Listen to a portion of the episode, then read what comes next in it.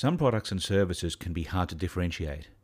Do you ever feel like everyone in your industry is doing much the same thing and there's not much you can do about it?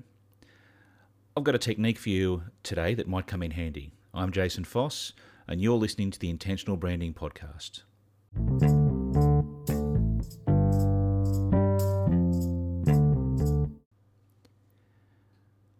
So, what we're talking about today is reversing the polarity. What does that mean? Well, every industry comes with a list of assumptions. Something will take X long to finish, or it'll cost Y dollars, or I'll have to do Z first, or biscuits come in long packs that are messy and hard to open.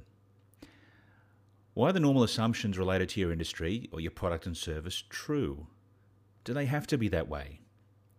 Well, here's how we're going to sort out what you can do and what you can't do. So, first step one start up a new spreadsheet or get yourself in front of a whiteboard or something and write out all of the assumptions about your industry, your product, or, or your service from your customer's point of view. Just write them out, good and bad. Uh, just listen without judgment. After you finish that list, step two is reverse the polarity. Just run down your second column and write the opposite of everything. So if in your first column you had something will take X long to finish, your second column will have it won't take that long to finish. It won't cost you that much. Or you won't have to do this other thing first. Run down and just write the opposite of everything that was in your first column.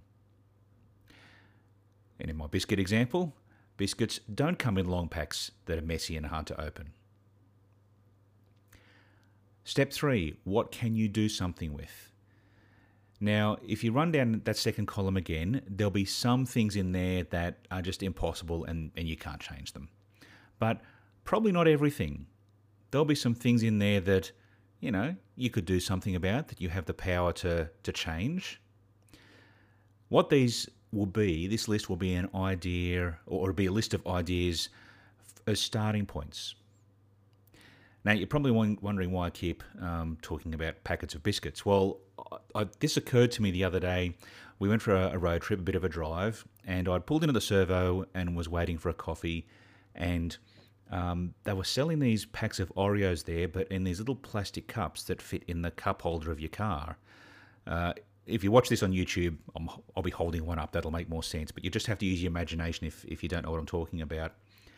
So you hold this plastic cup fits in the cup holder of the car. You peel the lid off quite easily, and there's these mini Oreos in there.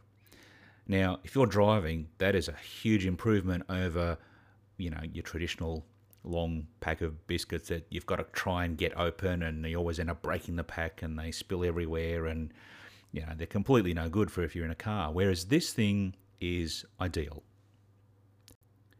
So if we think back to our spreadsheet, in the second column, what if biscuits didn't come in long packs?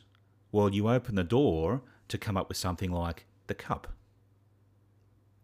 Now, I'm sure that if you list all the assumptions related to what you do, and then stand on your head, flip them around, reverse the polarity, you'll find something uh, that you'll be able to springboard off that can really separate you from the sameness that everyone else in your industry is doing.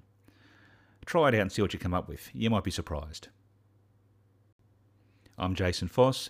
Thanks for listening, and I'll talk to you next time. See ya.